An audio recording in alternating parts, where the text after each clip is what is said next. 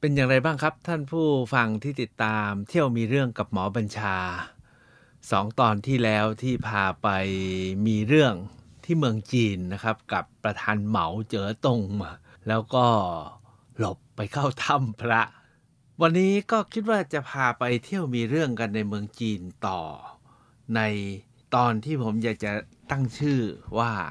ไปให้ถึงกลางใจจีนที่ไหนในปักกิ่ง ยวมีเรื่องกับหมอบัญชา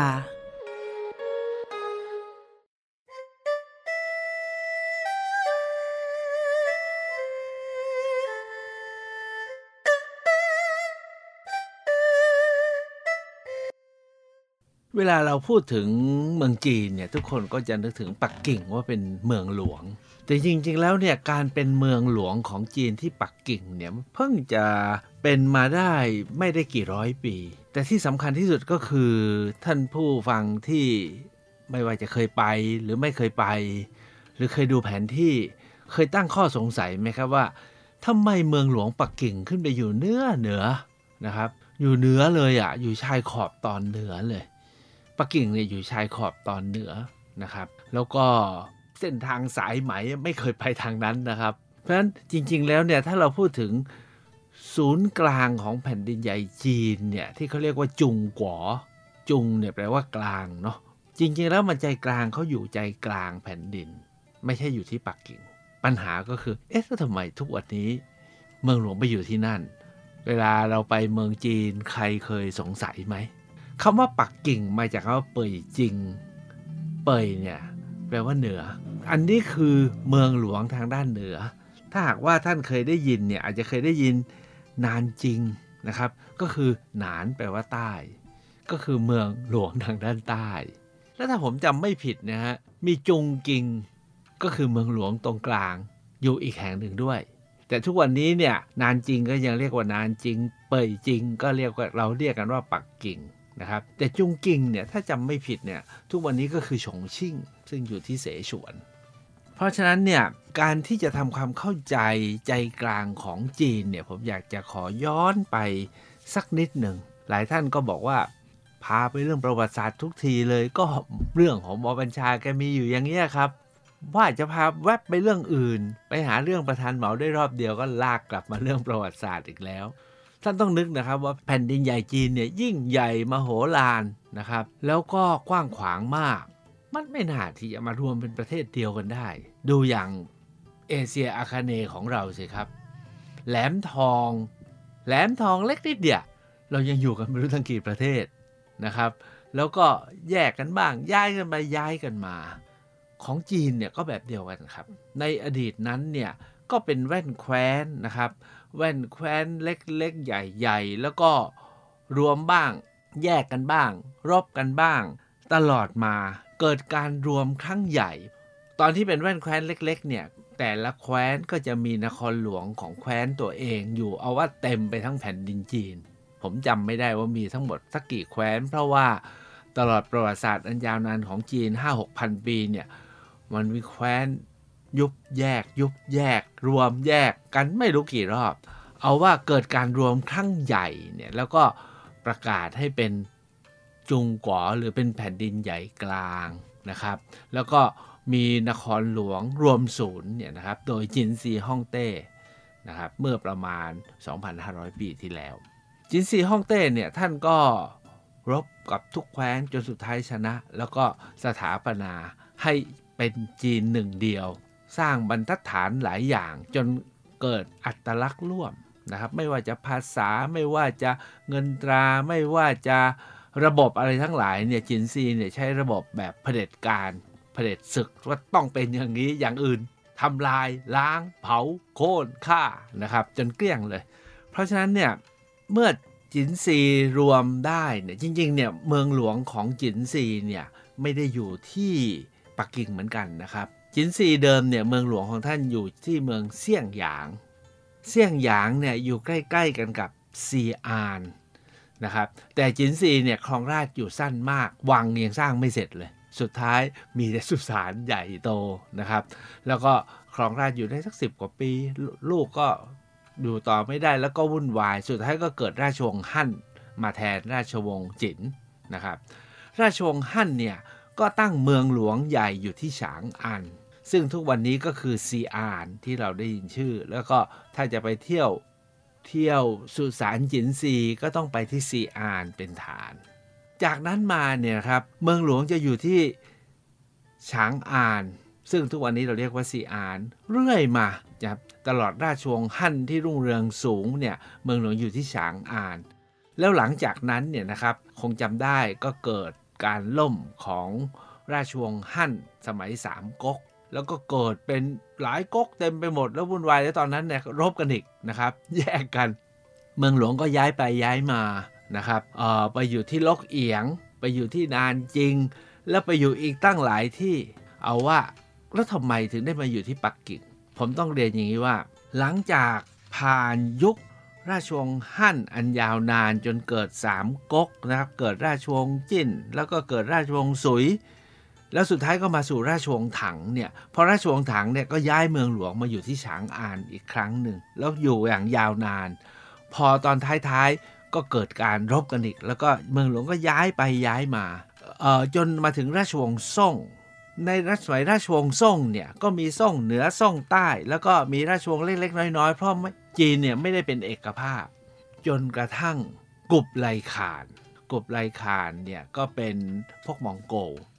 นะฮะมองโกลเนี่ยอยู่ทางตอนเหนือทั้งนั้นเลยกุบไลขานเนี่ยเป็นนักรบแล้วก็รันเร่ แล้วก็บุกไปนู่นเจงกิสข่านเนี่ยบุกไปถึงโลกตะวันตกนู่นนะครับบุกไปถึงยุโรป แต่ตอนหลังลูกหลานเกิดถอยทัพมา แล้วก็บุกลงใต้ แล้วก็มาจนยึดครองจีนเอาชนะราชวงศ์ซ่ง ตอนนั้นเนี่ยกุบไลขานเนี่ยนะครับ ก็เลยตั้งเมืองหลวงไว้เพื่อปกครองจีนในดินแดนภาคใต้ที่ตัวเองตีได้เนี่ยนะครับ ตั้งเมืองหลวงไว้ให้ใกล้ฐานของตัวเองแต่เดิม ก็เรียกว่าต้าตูหรือข่านบาลิก ซึ่งทุกวันนี้ก็คือปักกิ่งเพราะฉะนั้นการเกิดขึ้นของปักกิ่งเนี่ยจริงๆเนี่ยไม่ได้สถาปนาแรกโดยคนจีนนะครับ โดยพวกมองโกลที่มาครองจีนแผ่นดินใหญ่ได้ แล้วก็ใช้ที่นี่เป็นเมืองหลวง จนหลังจากยุคของสิ้นราชวงศ์หยวนก็คือของกุบไลคานของพวกมองโกลนะครับ ก็เกิดราชวงศ์หมิง ต้นราชวงศ์หมิงเนี่ยก็อยู่นานจริงนะฮะ เพราะว่าออพอมองโกครองใช่ไหมพวกฮั่นพวกจีนก็ต้องหลบหลบหลบหลบแล้วก็ไปกู้ชาติ กู้ชาติเสร็จก็ตั้งอยู่ที่ขอบใต้ก็คือนานจริงเพราะติดทะเล แต่พอตั้งได้สักพักหนึ่งเนี่ยครับเพื่อความมั่นคง แล้วก็คล้ายๆว่าทางทะเลก็ไม่ถูกใครมารบนะครับ แล้วก็ฐานเดิมเนี่ยมันอยู่ที่ปักกิ่ง แล้วสามารถเอาชนะมองโกได้ ย่องเล่อ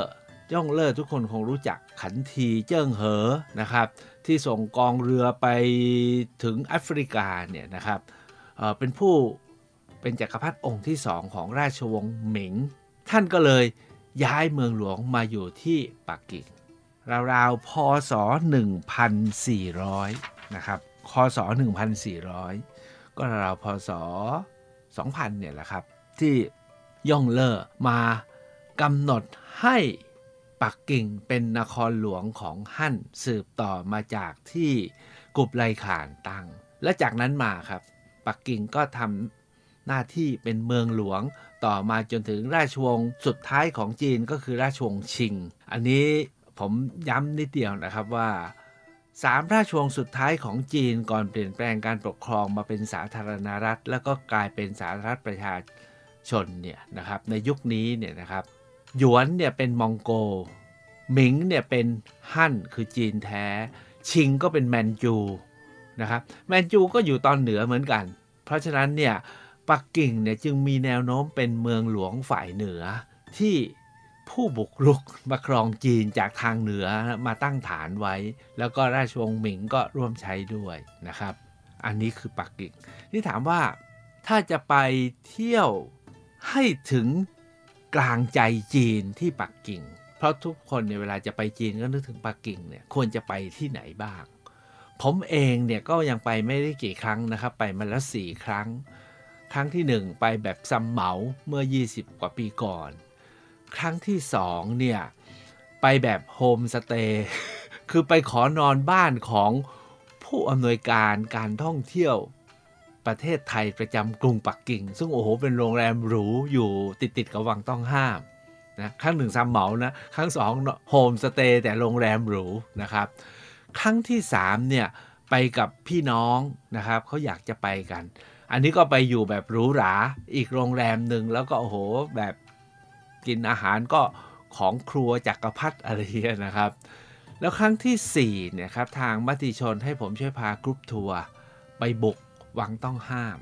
ผมไปมา 4 ครั้ง เพราะด้วยประสบการณ์ที่ผมไปมา 4 ครั้งเนี่ยใน 4 บรรยากาศ ผมคิดว่ากลางใจหรือใจกลางของปักกิ่งที่ถ้าหากว่าท่านไปไม่ควรพลาด ส่วนใหญ่เวลาเราไปปักกิ่งอาจจะมีเวลาประมาณ 2 วัน หรือ 3 วัน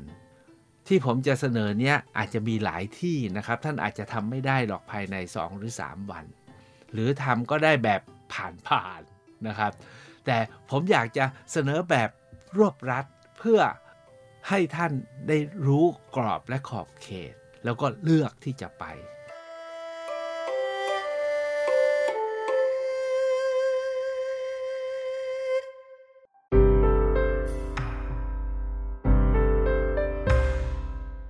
การจะไปปักกิ่งเนี่ยนะครับ ถามว่า มีที่ที่จะพึงไปแล้วเขาก็ทำอันดับไว้ 10 15 ที่เนี่ยมีหลายที่มากสำหรับผมนะครับที่คิดว่าเป็น is a must แล้วก็ไม่ควรพลาด เพราะว่าถ้ากลับมาแล้วพูดกับเขาไม่รู้เรื่อง สถานที่แรกเนี่ยก็คือต้องไปที่ใจกลางของกรุงปักกิ่ง เหมือนกับไปไปกรุงเทพก็ต้องไปสนามหลวงไปพระบรมมหาราชวัง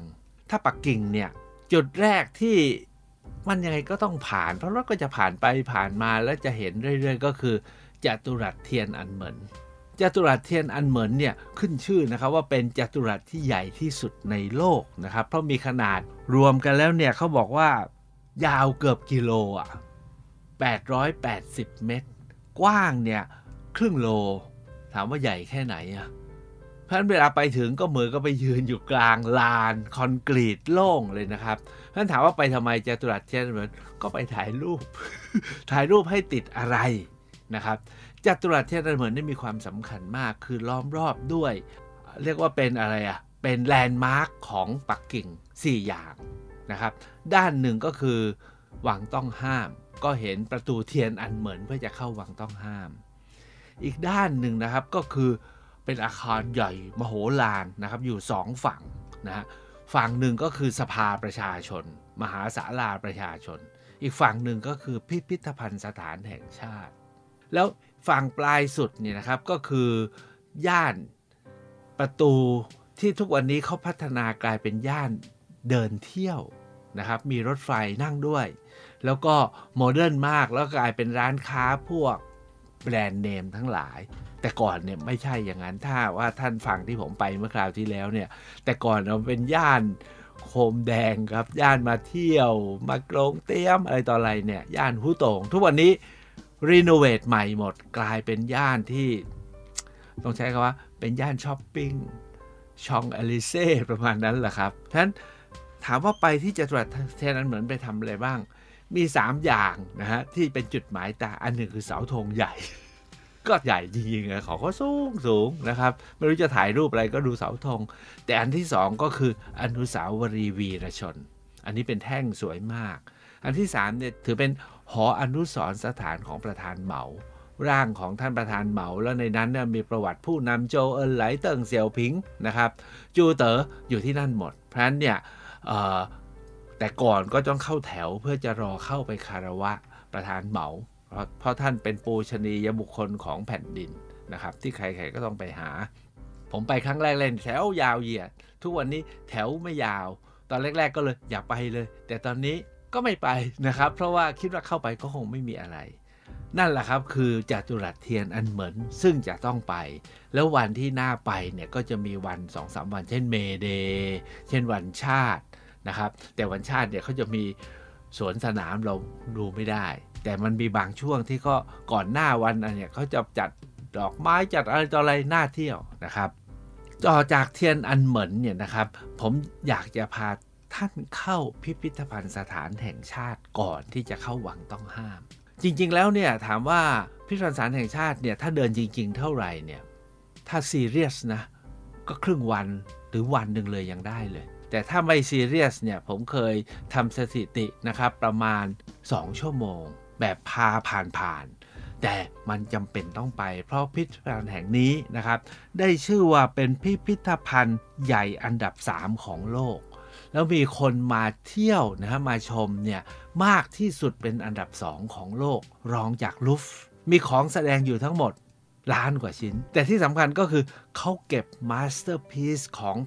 แผ่นดินจีนทั้งประเทศมาไว้ที่นี่ เรียกว่าตรงไหนเจอของสำคัญเนี่ยอาจจะไม่ได้เป็นชิ้นสำคัญที่สุด เพราะชิ้นสำคัญที่สุดอาจจะอยู่ที่รัฐอยู่ที่เมืองนั้นๆ แต่ masterpiece ของแต่ละแหล่งจะมาจัดแสดงที่นี่ ยกตัวอย่างเช่น กลองมโหระทึกที่พบที่คุนหมิงยูนานเนี่ย อันนี้สำคัญมากที่ปากกลองเนี่ยทำเป็นแท่นสังเวย หรือแม้กระทั่งสมุดภาพที่วาดรูปคนสยาม คนจากเมืองไทยเนี่ยซึ่งถือว่าเป็นรูปวาดที่เก่าแก่ที่สุดนะครับ ก็มีอยู่ที่นี่จัดแสดงที่นี่ เอาว่างาน masterpiece ทั้งหลายของแผ่นดินจีน ในเชิงประวัติศาสตร์ มีที่นี่ แล้วก็มีห้องแสดงว่าด้วยหยก มีห้องแสดงว่าด้วยของฝากกับประธานาธิบดี เก็บไว้ที่นี่หมดเลยนะ เรียกว่าประธานใครมาเมืองจีนเอาของมาฝากเนี่ยเขาไม่เก็บเป็นของส่วนตัวเขาจัดแสดงที่นี่ ผมเห็นของอเมริกาให้จีนเนี่ยเห็นแล้วมันสะท้อนวิธีคิดว่าอเมริกาเนี่ยดูหมิ่นดูแคลนจีน อีกห้องหนึ่งที่สำคัญมากก็คือ ห้องว่าด้วยการเปลี่ยนแปลงจาก อดีตมาเป็นปัจจุบันมาเป็นคอมมิวนิสต์ เราก็จะทำให้เข้าใจประวัติศาสตร์ความเป็นมาของแผ่นดินใหญ่จีน ว่าจากอดีต 5-6พันปีที่แล้วจนมาถึงปัจจุบันเนี่ยเขามีวิวัฒนาการเป็นยังไง ผมถือว่าการมาพิพิธภัณฑ์สถานแห่งชาติจีนเนี่ยทำให้เราเห็นทุกอย่างที่รวบรวมจากแผ่นดิน เกือบจะไม่ต้องไปพิพิธภัณฑ์ที่ไหนอีกเลยก็ได้ แต่ผมยังไปทุกที่นะครับ แล้วก็เห็นประวัติศาสตร์จนถึงปัจจุบันว่าเขาผ่านการต่อสู้ผ่านการดิ้นรนเปลี่ยนแปลงมาอย่างไรบ้าง ที่จุดที่3เนี่ยคือวังต้องห้าม วังต้องห้ามเนี่ยทัวร์ส่วนใหญ่จะพาไปประมาณ 2 ชั่วโมง แต่สำหรับผมเนี่ยนะครับครั้งแรกผมใช้เวลาครึ่งวัน ครั้งหลังๆเนี่ยขึ้นกับความสนใจของคนที่ไปด้วย เช่น ครั้งที่ผมไปกับพี่ๆน้องๆ วันหนึ่งเลยครับนะครับ แล้วก็วันที่พามติชนไปเนี่ยใช้เวลาครึ่งวันเหมือนกัน ทั้งๆทที่ทัวร์ไกด์จีนบอก 2 ชั่วโมงก็พอ ก็เขาก็พาไปเดินแกนกลาง คือพอเข้าไปถึงเนี่ยทะลุเทียนนั้นเหมือนเขาพาเดินเลย เข้าไปที่ลานเข้าเฝ้า เราเคยเห็นใช่ไหมขุนนางเข้าเฝ้า แขกบ้านแขกเมืองเข้าเฝ้าแล้วนั่ง แล้วก็ก้มๆนะฮะ เวลาห้องเต้เสด็จ แล้วก็ไปที่ท้องพระโรงขึ้นไปพระตำหนักขององค์จักรพรรดิจากนั้นก็เข้าไปเขตพระตำหนักฝ่ายใน จากนั้นก็ไปทะลุอุทยานแล้วออกประตูหลังจบนะครับเขาจะพาแค่นั้นแล้วแล้วก็ดูเเรียกว่าดูสถาปัตยกรรมสำคัญ แต่จริง ๆ แล้วเนี่ยนะครับถ้าไปวังต้องห้ามต้องซอกแซก ผมเนี่ยจะซอกแซก เพราะว่าในวังต้องห้ามเนี่ยมีพิพิธภัณฑ์น้อยๆ อยู่อีก 3-4 พิพิธภัณฑ์ โดยเฉพาะอย่างยิ่ง พิพิธภัณฑ์เซรามิกว่าด้วยเครื่องปั้นดินเผาเครื่องเคลือบ ซึ่งถือเป็นสุดยอดของจีน พิพิธภัณฑ์นี้เนี่ยนะครับไม่ไปไม่ได้พี่ชายผมเนี่ยที่เขาชอบเรื่องเครื่องถ้วยเนี่ยเขาบอกว่าไปที่ไหนที่ไหนก็ไม่มีที่ไหนมีมัสเตอร์พิซแบบยิ่งใหญ่ที่นี่ เพราะฉะนั้นพิพิธภัณฑ์นี้เนี่ยก็หมดไปเกือบชั่วโมงแล้วพิพิธภัณฑ์ที่2นะครับคือพิพิพิธภัณฑ์นาฬิกาฮ่องเต้เฉียนหลงเนี่ยแกตอนนั้นเนี่ย ฝรั่งมาใช่ไหมแล้วก็ชอบเทคโนโลยีก็เก็บนาฬิกา มีนาฬิกายุโรปนาฬิกาต่างประเทศจะแสดงเยอะมากเลย แต่สำหรับผมเนี่ยผมจะไปจอดอยู่ที่พิพิธภัณฑ์เครื่องทองและเครื่องประดับอัญมณีของฮ่องเต้ของจักรพรรดิของจักรพรรดินี เห็นแล้วมันนี่แหละครับ คือของแบบจักรพรรดิจริง ๆ เขาจะแสดงใหม่ล่าสุด นะฮะแล้วก็ดูโมเดิร์นมาก แล้วก็สิ่งที่จะแสดงสุดเราเห็นแบบสิ่งที่เราเคยอ่านอะเขาเรียกอะไรเรื่องศิราพรเครื่องประดับสวมอะไม่รู้มันไม่เป็นมงกุฎแบบบ้านเราเป็นเครื่องเครื่องทรงศีรษะ หรือเครื่องบรรณาการทั้งหลายเนี่ยเรียกว่าเห็นแล้วตาลายนะครับ เพราะฉะนั้นเนี่ยสามพิพันธ์เนี่ยผมว่าอย่างน้อยที่สุดนะครับต้องผ่าน แต่ที่ผมชอบอีกสองสาอย่างของวังต้องห้ามแล้วก็ ไม่น่าจะพลาดก็คือ หอสมุดของจักรพรรดิเฉียนหลง สวยมาก อันที่สองคือพระตำหนักพระนางสู่สีไทเฮาอลังการเหลือเกินนะครับ อันที่สามเนี่ยก็คือเขตอุทยานที่เฉียนจักรพรรดิเฉียนหลงออกแบบ ในนั้นมีโรงงิ้วของพระนางสูสีไทเฮาพระนางสูสีไทเฮานี่ผ้างิ้วนะครับ ผมไปครั้งหลังเนี่ยผมบอก ไกด์จีนบอกผมจะไป เพราะผมจะพาคนที่ผมพาไปด้วยเขาไป เพราะว่าดูแล้วมันเห็นอะไรที่แปลกอะ่ะ ไม่งั้นเห็นแต่ท้องพระโรงท้องพระโรง ไกด์จีนบอกไม่มี ผมบอกว่ามี ไกด์จีนบอกไม่มีพูดแบบรำคาญนะผมก็เลยรำคาญ ผมก็เลยถามคนที่นั่น ปรากฏว่าคนที่นั่นก็บอกว่าไม่มี ผมบอกงั้นไปกันเอง ผมพาไปเองเลยครับ ก็ไปเจอมีฮะแต่หลักการคือเขาขี้เกียจพาไป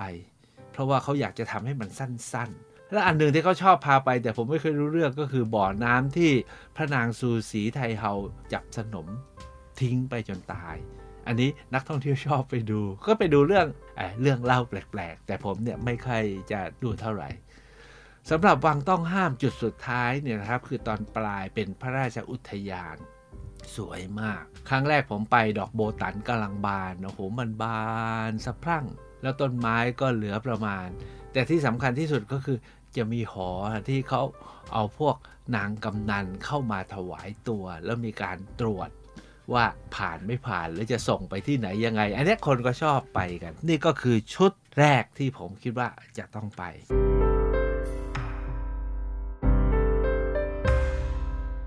ที่ชุดที่2เนี่ยนะครับที่เขาไปแล้วถ้าเราไม่ไปก็คงไม่ได้ก็คือออหอบูชาฟ้าดิน หรือว่าเทียนฐาน แล้วก็วังฤดูร้อนอี้เหอหยวน เทียนฐานเนี่ยโดยหลักการผมนะ ผมเสนอว่าถ้าไปให้ได้เนี่ยท่านต้องไปแต่เช้านะครับอยู่ไม่ไกลอยู่ในปักกิ่งกันเละครับ ไปแต่เช้าแล้วไปใช้เวลาดูเขารำมวยจีน เขานั่งกินน้ำชากัน หรือไม่ก็เขาก็หิ้วกรงนกนะมาแขวนแล้วก็ประกวดประขันเสียงนกร้องนกขันนะครับ อันนี้เวลาเช้าเมืองจีนแล้วจะพบกิจกรรมของ คนแก่คนหนุ่มคนสาวหลายอย่างมากมีมาเตะลูกลูกยางแต่ลูกขนไก่อะนะครับทุกวันนี้บ้านเราไม่เหลือแล้วนะเขายังเตะลูกขนไก่หรือตี ตีไม้สารพัดกีฬาทางไม้ซึ่งผมว่ามีอินโนเวทีฟมากเลย มันไม่รู้ไม้อะไรต่ออะไร มันไม่ใช่แบดมินตัน ไม่ใช่เทนนิสมันเป็นตีสารพัดเรื่องคนจีนเนี่ยเขาช่างคิดช่างทำ อันนี้ผมว่าเป็นบรรยากาศที่น่าชมนอกจากไปดูหอบูชาฟ้าดิน คือเมืองจีนเนี่ยอะไรเขาบอกยิ่งใหญ่ที่สุดเขาบอกนี่ก็เป็นแหล่งเส้นสังเวยที่ใหญ่ที่สุดในโลกนะครับ หอบูชาฟ้าดินหรือเทียนฐาน ใหญ่มากสวยมาก แล้วก็เวลาไปก็จะมีจุดที่ถือว่าเป็นจุดที่เชื่อมต่อกับกับดินฟ้าดินนะครับเขาต้องไปยืนกันไปอะไรกันนะครับ ผมก็ ไม่ค่อยสนใจเรื่องนี้เท่าไหร่สนใจแต่เรื่องสถาปัตยกรรมและเรื่องราว อีกจุดหนึ่งเนี่ยคือ วังฤดูร้อนหรืออี้เหอหยวน วังนี้เนี่ยสร้างโดยพระเจ้าเฉียนหลงนะครับ แล้วตอนหลังก็พระนางซูสีเนี่ยมาประทับเป็นสำคัญมีหนำซ้ำเนี่ยพระนางซูสีเนี่ยสุดยอดฮะมีห้องเต้องค์หนึ่งซึ่งเป็นลูกหรือหลานแล้วพระนางซูสีไม่โปรด จับมาขังไว้ที่เนี่ยนะครับ 15 ปีแล้วแล้วพระนางเธอเผด็จศึกเอง วังฤดูร้อนเนี่ยถ้ามาเที่ยวจริงๆเนาะมันจะต้องใช้เวลาสักประมาณครึ่งวันน่ะมันเป็นปาร์คแล้วมีทะเลสาบใหญ่นะครับ ไปถึงเนี่ยจะผ่านท้องพระตำหนักเล็กพระตำหนักน้อยของจักรพรรดินู้นจักรพรรดินี้มีนั้นมีนี่ให้ดู เราก็จะดูนึกว่าจบเอา้า เดินไปสักพักต้องเดินไปริมทะเลสาบทีนี้ล่ะครับ พอไปถึงทะเลสาบเนี่ยฮะก็จะเห็นดอกบัว เห็นต้นไม้และที่สำคัญก็คือมีราวระเบียง ซึ่งสวยมากมีภาพวาดอยู่ตลอดแนวไม่รู้กี่ร้อยเมตร เดินไปนึกว่าจะจบเอาที่ไหนได้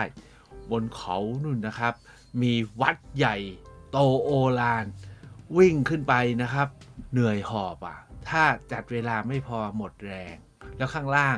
ขึ้นไปสูงริบลิ่วเลย แล้วก็เป็นชั้นเป็นชั้นเป็นชั้นนะครับ แล้วก็เห็นลงมาข้างล่างก็สวยดูทั่วพระตำหนักแต่ละมุม คือสถาปัตยกรรมจีนเนี่ยมันงดงาม ถ่ายรูปกันได้ไม่ไม่จบไม่สิ้น แล้วข้างล่างก็ยังมีพิพิธภัณฑ์อีกด้วย ผมเนี่ยไปครั้งหลังเนี่ยที่ไปกับพี่น้องเนี่ยกะว่าอยู่ไม่นานที่ไหนได้หาข้าวกินกันในนั้นแหละครับ แต่จริงๆเนี่ยมันมีวังอีกวังนี้เขาเรียกว่าหยวนหมิงหยวนวังในวังนะครับ อันนี้เนี่ยพังไม่มีสิ้นดีตอนที่ประเทศยุโรปและอเมริการุมกันกินโต๊ะจีนรัสเซียด้วย เอาเรียกว่าปล้นกันหมดทั้งวังเลย พวกเนี่ยที่บอกว่าเป็นอารยธรรมเนี่ยนะครับโบบทโหดเนี่ยเขาว่าปล้นกันเกลี้ยงเลยนะครับ ผมเคยไปครั้งแรกผมพยายามไปไปถึงเจออะไรรู้ป่ะฮะไปเจอกองอิฐกองปูนอยู่ แล้วก็ไม่เหลืออะไรอีกเลยนะครับ นั่นก็คือชุดที่ 2 ของปักกิ่งที่ไม่น่าพลาด ที่ชุดที่ 3 เนี่ย ผมไปโดยบังเอิญ แต่เวลาทำท่าว่าจะหมดแล้วนะครับ ผมอยากจะเรียนแบบกระชับเลยนะครับ ชุดที่ 3 ที่ผมไปโดยบังเอิญเนี่ยก็คือใครๆเขาบอกไปเมืองจีนต้องไปต้องไปวัดลามะ คือย่องย่องเหอกงนะครับซึ่งเป็นวัดแบบทิเบตอะก็ถ้าไปที่นี่ก็ไม่ต้องไปแล้วทิเบต เพราะวัดก็ประมาณนี้ แต่เพียงแต่ว่าเป็นวัดของจีน แต่ที่สำคัญก็คือการไปครั้งนั้นเนี่ยผมไปแล้วผมก็เอ๊ะซอกแซกอยู่แถวๆนั้น ที่เนี่ยมีของสำคัญสองอย่างที่ไม่อยากให้พลาดพอท่านออกมาจากวัดลามะย่งเหอกงแล้วเนี่ยนะครับเดินไปที่ถนนฝั่งตรงข้าม จะมีวัดสำคัญ ต้องเรียกว่าเป็นวัดที่สำคัญที่สุดและสำคัญกว่าย่งเหอกงอีกก็คือขงเมี่ยวขงเมี่ยวก็คือวัดของอาจารย์คงอาจารย์คงก็คือคงจื้อโอ้โหวัดนี้ยิ่งใหญ่มากเป็นสนามสอบจอหวนของจีน เพราะเป็นที่เรียนอะ เป็นที่เรียนแล้วเป็นที่สอบ มีที่ติวมีอาคารไปเห็นแล้วทำให้เข้าใจเลยว่า โอ้คนจีนเนี่ยเขาใฝ่เรียนใฝ่รู้ แล้วเขาตั้งใจแข่งขันกันขนาดไหน แต่ที่ผมทึ่งไปเลยครับก็คือว่ามันมีหอรวบรวมศิลาจารึก เป็นร้อยพันหลัก อันเบ้อเร่อเบ้อเร่อสูงกว่าผมนะ ผมเกือบ 2 เมตรแต่สูงกว่าผม เรียงกันเป็นตับเลยถามว่าเรียงไว้ตั้งแต่เมื่อไหร่ เรียงไว้ตั้งแต่เมื่อ สมัยราชก็หมิงชิงนะครับเป็นต้นมา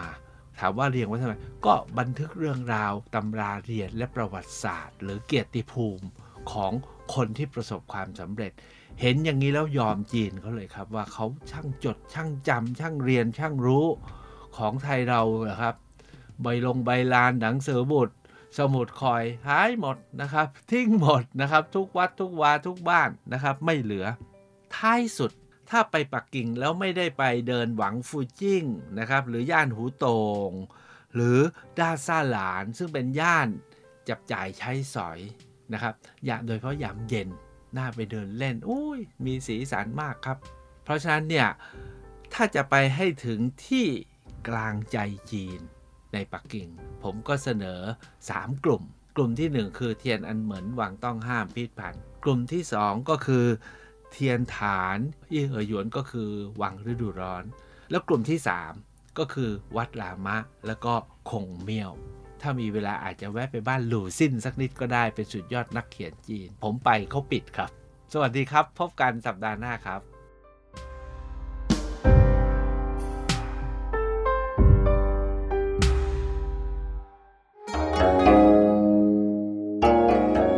เที่ยวมีเรื่อง